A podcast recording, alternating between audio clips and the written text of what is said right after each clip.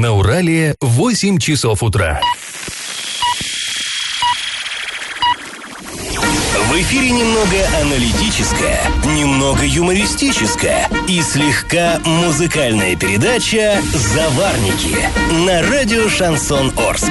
Для лиц старше 12 лет. Доброе утро, друзья! Всем привет! В эфире программа «Заварники», и ближайший час вы проведете с нами, с Маргаритой Шкарабуровой. Доброе утро! И Павлом Лещенко. Напоминаю, что слушать нас можно не только в прямом эфире, но и на подкастах. Сделать это легко. Заходим на сайт урал56.ру для лиц старше 16 лет. Раздел «Заварники». Есть такая кнопочка. Нажимаем, слушаем. Ну, можно также подписываться на нас с помощью своих мобильных устройств. Сегодня мы, друзья, как всегда, обсуждаем новости, но для начала чуточка старости. Пашины старости. В Орском филиале Государственного архива Оренбургской области хранится такой любопытный документ, датированный августом 1936 года. На нем синеет штемпель такой, знаете, со зловещими буковками НКВД. Пришел этот документ из Москвы с Лубянки. Но речь в нем шла, хотя 1936 год, вовсе не о партийных чистках, там, не о кознях врагов народа и так далее, и так далее. Нет, документ был составлен в самом таком мирном, самом безобидном подразделении этого ведомства, в отделе актов гражданского состояния. Ну, тогда это вот относилось именно к НКВД. Речь шла в документе о поддержке многодетных, ну, тогда это называлось многосемейных матерей. В августе 1936 года было установлено пособие вот этим самым многосемейным матерям. Каждая из них должна получать была по 2000 рублей в год пособия. Но вот кого считать многосемейными? Тут возникали определенные трудности, и чтобы в этом вопросе разобраться, на места, в том числе и к нам в Орск, отправили разъяснительное письмо из Москвы. Но вот сейчас мы знаем, что многодетными считаются семьи, где воспитывается трое детей. А в те времена, представляете, не то что там трое, шестерых было мало. В письме давалось очень четкое указание. Многосемейные – это те женщины, у которых есть 7 детей. И причем уточняется, 7 живых детей. Но мы понимаем, тогда вот была такая медицина и такой уровень детской смертности, что это было актуально. Так вот, и самому младшему ребенку, на которого, собственно, выплачивалось пособие, должно было быть не более 5 лет. И вот тут же оговаривались такие интересные нюансы, которые характеризуют то время. Ну, например, если придет в ЗАГС гражданка другого государства, ей-то пособие платить или нет? Ну, многодетная она, многосемейная. Власти давали объяснение: нет, если не гражданка СССР, то пусть вот их свое-то правительство и поддерживать нечего. А если придет гражданка СССР, но муж ее служитель культа, то есть священник или мулла, ну, мы понимаем, что и сейчас, и тогда именно верующие семьи были часто многодетными. Так вот, как быть с женами классовых врагов-то, мракобесов? И вот таким, сообщалось в разъяснении, да, следует выдавать пособие, там пусть уже их мужьями, служителями культов занимаются другие подразделения НКВД, а делу ЗАГС надо просто выполнить постановление правительства. Еще задачка, если дети не родные, а приемные, таким тоже нужно платить пособие, это оговаривалось в письме. Если дети не от одного мужа, а от разных, вот как в таком случае быть? Да, тоже в таком случае женщина имела право на помощь государства. И вот последний интересный вопрос, как мне кажется, а если мать не сама воспитывает своих детей? Ну, мы понимаем, были тяжелые времена, и порой отдавали там бездетным родственникам или даже соседям ребеночка. Тут говорили, что если одного или двух отдала мать, то пособие ей положено, а вот уж если больше, то нет. Ну, удивительные были времена и, конечно, удивительные правила. Друзья, ну а мы вам сейчас предлагаем поучаствовать в традиционном конкурсе. При царской власти арчане появлялись на свет в так называемом женском отделении городского лазарета. Там даже была официальная должность – повивальная бабка. Ну, это та, кто принимала роды. Так называлась по документам. И вот находился лазарет на улице Лазаретной. Внимание, вопрос, как эта улица называется сейчас. Варианты: 1 – Карла Маркса, 2 – Поля Лафарга, 3 – Парижских коммунаров. Ответ присылайте на номер 8-903-390-4040 в соцсеть «Одноклассники» в группу «Радио Шансон в Орске» или в соцсеть ВКонтакте в группу «Радио Шансон Орск» 102.0 FM. Победитель получит приз от нашего спонсора «Рестоклуба Ньютон», проспект Ленина 142 для лиц старше 18 лет. Открытие скоро. Дарим карту «Пилот». Это лимитированная серия специальных карт, которая дает возможность посещать специальные мероприятия ресторана и 10% скидку. Галопом по Азиям, Европам. Орск вчера всколыхнул настоящий скандал. Местная жительница уверяет, что ее 13-летнего сына избили сотрудники полиции. В этой ситуации все, конечно же, неоднозначно. Есть о чем поговорить. И сложившуюся ситуацию мы подробно обсудим чуть позже. А пока к другим новостям. Работник механического завода Орска подал в суд на работодателя. Он получил достаточно тяжелую производственную травму и потребовал возместить перенесенные им моральные страдания. Дело в том, что мужчина работал на заводе монтажником сантехоборудования, и вот непонятно уж как, в августе нынешнего года он получил ожоги серной кислотой. Откуда она взялась вот именно в сантехнических системах, не ясно, но оказалось, что тут была нарушена техника безопасности труда. Так вот, мужчина получил в итоге ожоги 30% тела, на вторую группу инвалидности его отправили работать, он до сих пор не может. И вот прокурор Ленинского района потребовал взыскать с завода 200 тысяч рублей моральной компенсации. И суд с этим требованием согласился. И немножечко о погоде, друзья. На этой неделе в Оренбургской области ожидается резкое похолодание. Сегодня днем должна установиться температура минус 13, слабый ветер, возможен небольшой снег. Утром с среды до минус 13, днем до минус 15. В четверг утром мороз до минус 21, при этом днем минус 18, ясно. Ну а в пятницу ночью минус 26, днем минус 19. Будьте осторожны. И как это понимать? Руководство орских заводов, мы понимаем, это бывший завод холодильников и завод компрессоров, вот они объединились и стали орскими заводами. Так вот, руководство предприятия прокомментировало информацию по поводу предполагаемой ликвидации. Напомним, что не так давно мы здесь в эфире это обсуждали. Работники этого предприятия стали к нам обращаться и говорить, что их вроде как сокращают уже всех. То есть предприятие готовится к ликвидации, и там осталось коллектива не так много, но вот уже оставшихся вызывают в отдел кадров, чтобы вручить там соответствующее уведомление. Мы тогда обратились за комментарием на завод, нам сказали, присылайте письменный запрос, в общем-то, как обычно, мы прислали этот самый запрос, и вот получили ответ. Честно говоря, намного-то яснее не стало. Гендиректор Александр Писарев сообщил, что еще в августе, цитата, «было принято решение реализовать в отношении проблемной задолженности дефолтную стратегию». Конец цитаты. Вот что она значит, эта цитата, трудно сказать. То есть много умных таких специальных терминов. А в итоге завод-то будет работать? Не будет он работать? Есть надежда на то, что холодильники вот этой легендарной марки «Орск» снова будут выпускаться на предприятии? Непонятно. При этом директор говорит, что общая численность ТПК «Орские заводы» на 10 декабря 2018 года составляет 101 человек. Тут, кстати, я так уже отмечу от себя, когда в августе приезжал туда губернатор, и вот как раз, когда губернатор запретил проводить сокращение, потребовал отменить приказ о сокращении, тогда там порядка 300 человек еще работало. То есть, как мы видим, коллектив съежился за это время в 3 раза аж.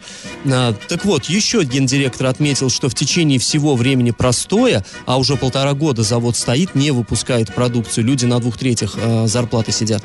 Так вот, компания «Веб-Капитал», это инвестор, выплачивает коллективу зарплату, переводит там средства во все фонды, мы понимаем, медстрах, там, соцстрах, и рассчитывается за энергоресурсы. И в 2018 году на это было направлено 107,8 миллиона рублей, 107 миллионов 800 тысяч. Тут что стоит еще сказать, что вот в августе Юрий Берг приезжал на предприятие, он провел совещание с директором, с коллективом пообщался, собрали их там в красном уголке. И вот тоже цитата от губернатора тогда, августовская. «Никаких индустриальных парков здесь не будет. Все. Веб-Капитал такое предлагал, не буду говорить при прессе, что предлагал, но имеется в виду, что сделать на базе этого предприятия.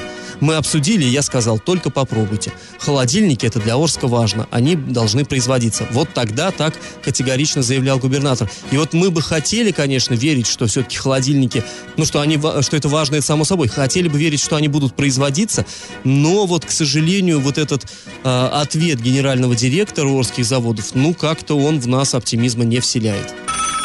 Я в теме. К нам в редакцию обратились жители Орска, которые утверждают, что 14 декабря сотрудники полиции при задержании избили 13-летнего ребенка и мужчину-инвалида. В подтверждение своих слов они предоставили нам видео. Его можно увидеть на сайте Урал56.ру для лиц старше 16 лет. Мужчину задержали по подозрению в хранении наркотиков, и при задержании у него якобы нашли запрещенные средства. Сейчас мужчина в СИЗО города Новотроицка, при этом его жена уверяет, что там ему находиться крайне тяжело, так как он онкобольной. Женщина считает, что наркотики супругу подбросили. Тут, конечно же, должен точку поставить суд. Но все-таки, пожалуй, самое вопиющее в этой ситуации – это отношение полицейских к 13-летнему ребенку. Давайте выслушаем супругу задержанного и маму мальчика. Они поехали с моим мужем к маме, и потом ребенка на тренировку. Они там где-то были, может, у мамы час. Выходя из дома, что вышел мой супруг, и вышел ребенок. Ребенок сел в машину, супруг открыл багажник. В это время раздаются 2 выстрела, останавливаются 3 машины, и происходит захват. Ребенка вытаскивают из машины, избивают наручники. Мужа, тот, который не оказывал сопротивления, кидают на пол, начинают избивать 3 человека. Один на него сел потом, другой стоял на ногах. И все это, в общем, и их в разные машины и увозят. Когда я приехал, мне мама позвонила, начала кричать, что Жорика убили. Представляете, такое мое состояние. Побежали, приехали, и они меня не подпускают. Я к машине, где мой ребенок, они мне говорят, здесь никакого ребенка нету. Здесь в наркотическом опьянении. Я говорю, ребенок, я достаю паспорт, показываю, вот, 2005 года рождения. Откройте машину. Меня отталкивают от машины, не подпускают вообще. Никто его не бил, он сам упал. Я говорю, да, конечно. Сам упал несколько раз, что ли. Челюсть, синяк на челюсти, синяк на этом. Мы сегодня вот ходили, снимали побои. На руках отпечатки от наручников. Но мужа пинали ногами, он отлетал от земли. Они знают, что у него цирроз печени, рак мочевого пузыря. Все документы у них это есть. Потом, когда у ребенка я у них все-таки вырвала, потом мы дали травмпункт, потом мы к нейрохирургу нас послали, потом к зубному нас послали. Ну, история, конечно, неординарная, так скажем, и очень запутанная. Ну, надо отметить, конечно, что вот этот ребенок пострадавший, якобы, он выглядит достаточно взросло, лет так на 19, такой высокий, рослый парень, видимо, как-то это повлияло. Да, зимой, конечно, могли там и перепутать в одежде верхней, там так сразу не, наверное, не сообразить оперативникам, не знать. Но при этом как бы полностью, наверное, верить тоже нельзя, вот считать, что женщина однозначно права. Она говорит, там выстрелы какие-то были, но на самом деле при задержании в городе, чтобы стреляли, ну это что-то невероятное. Вот на моей памяти, я сколько лет работаю с полицией, вот, ну, сотрудничаю, я не помню, что при задержании когда-то применялось вот оружие, там в воздух стреляли, тем более при отсутствии сопротивления. При этом на видео мы видим, что действительно очень жестко проводилось задержание. А на видео звук есть? Нет, на видео нету звука, ну, вот, и там да. И не видно, чтобы кто-то доставал пистолет. Ну, в любом случае, здесь есть что еще обсудить, и мы обязательно обсудим эту тему после небольшой паузы, когда вернемся в эту студию. Я в теме. Ну, а мы возвращаемся к обсуждению ЧП, которое произошло в Орске. Напомним, что жительница нашего города уверяет, что ее 13-летнего сына избили сотрудники полиции. Сейчас в истории много непонятного. Нельзя, конечно же, определенно сказать, кто говорит правду. Но существует видео, на котором можно наблюдать за тем, как сотрудники полиции производят задержание довольно жестко, и ребенка кладут лицом на землю рядом с отцом.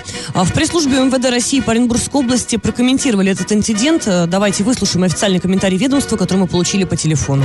По факту опубликованной информации и видео в сети интернет назначено проведение служебной проверки. По результатам проверки будет дана оценка действий участников происшествия.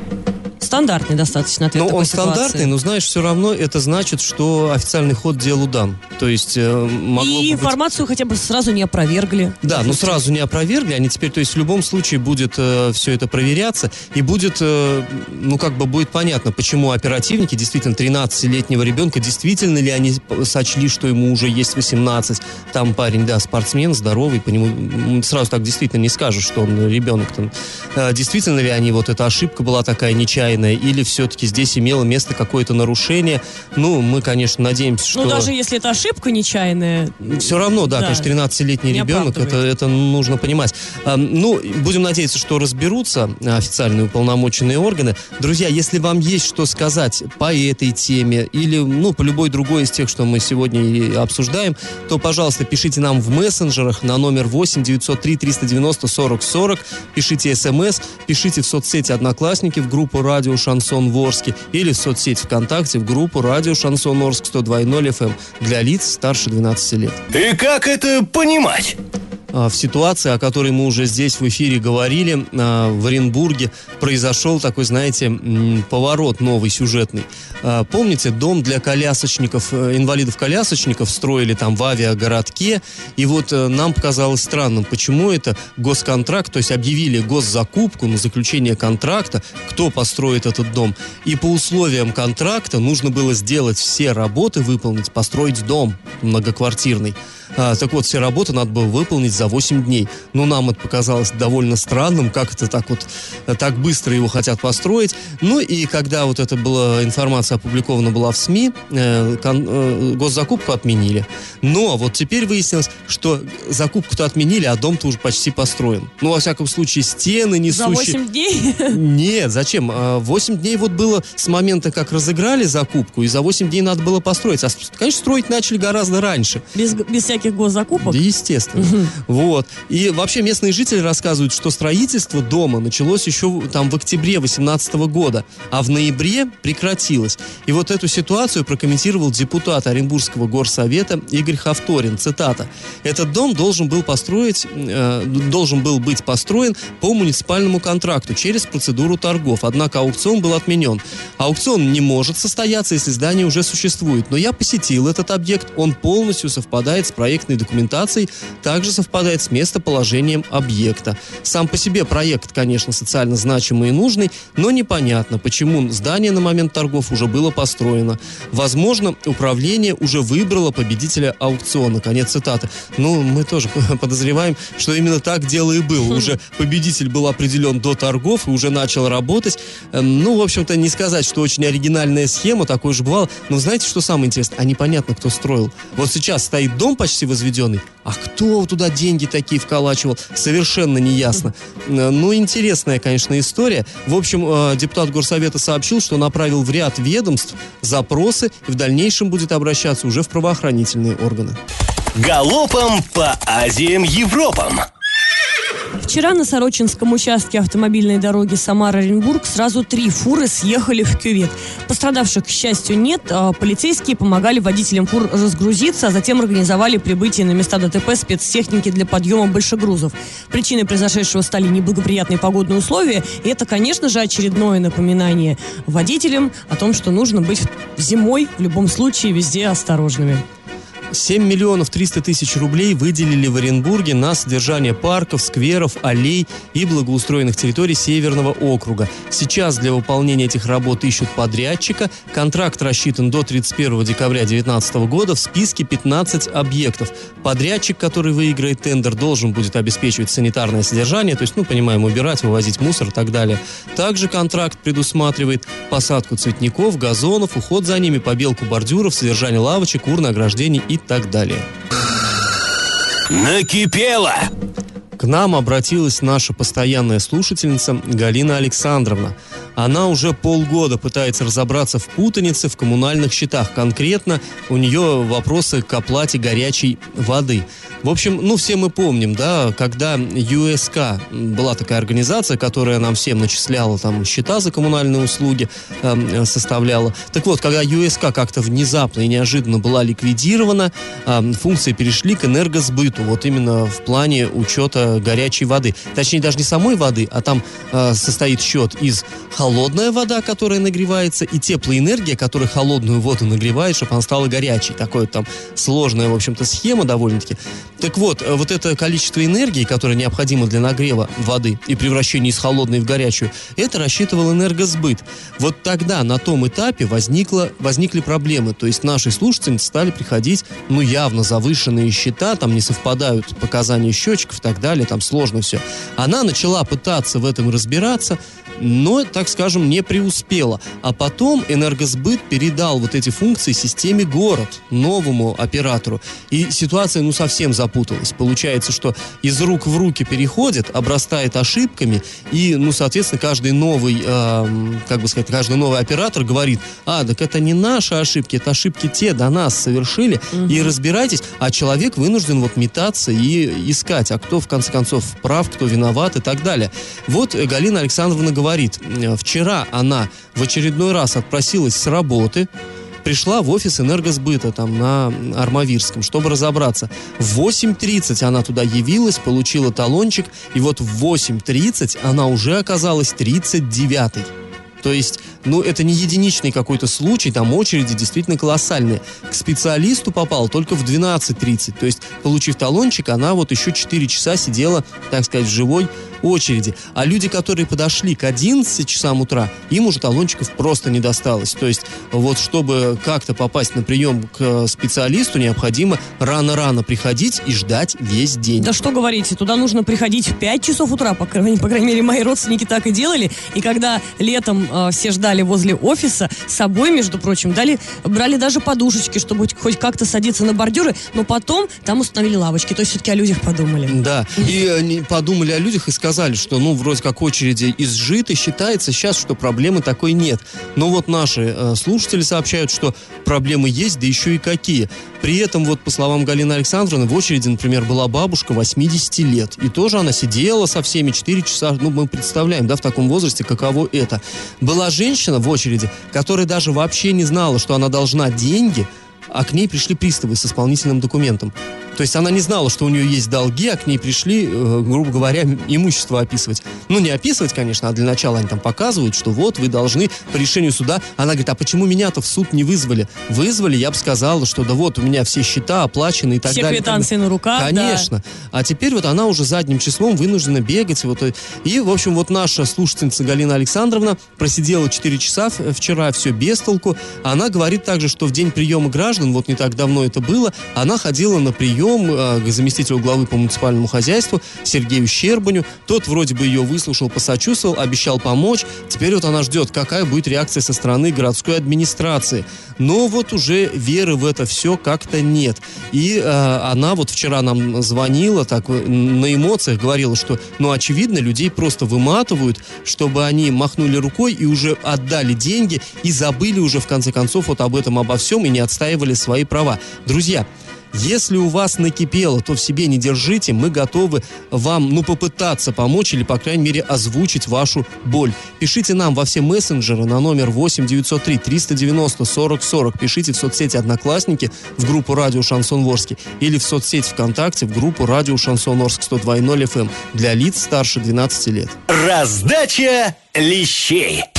Ну, отведенный нам час подходит к концу. Время подводить итоги. Друзья, в самом начале этой программы мы спрашивали, где же располагался Орский городской лазарет.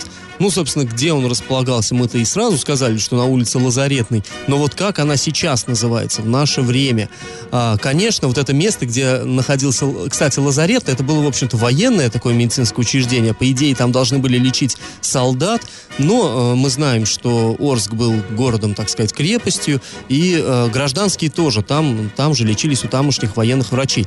Так вот, сегодня улица Лазаретная называется улицей Карла Маркса. Конечно, здание вот этого лазарета там не сохранилось, к великому нашему сожалению, но есть много других очень красивых, очень интересных исторических строений. Правильный ответ сегодня один.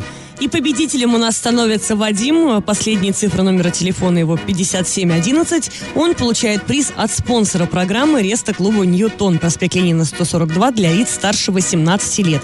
Открытие скоро. Дарим мы нашему победителю карту «Пилот». Это лимитированная серия специальных карт, которая дает возможность посещать специальные мероприятия ресторана, 10% скидку и многое-многое другое. Да, Вадим, приятного вам аппетита. Друзья, слушайте нас на подкастах в разделе «Заварники» на сайте урал56.ру для лиц старше 16 лет. Можно на нас подписаться через специальные приложения на свои мобильные, App Store и Google Play в помощь. Ну, а мы с вами на сегодня прощаемся. Этот час вы провели с Маргаритой Шкарабуровой. Пока. Пока. Завариваем и расхлебываем в передаче «Заварники». Каждое буднее утро с 8 до 9:00 на радио «Шансон Орск». Для лиц старше 12 лет. Радио «Шансон». СМИ зарегистрировано Роскомнадзором. Свидетельство о регистрации Л номер ФС 77-68-373 от 30 декабря 2016 года. Для лиц старше 12 лет.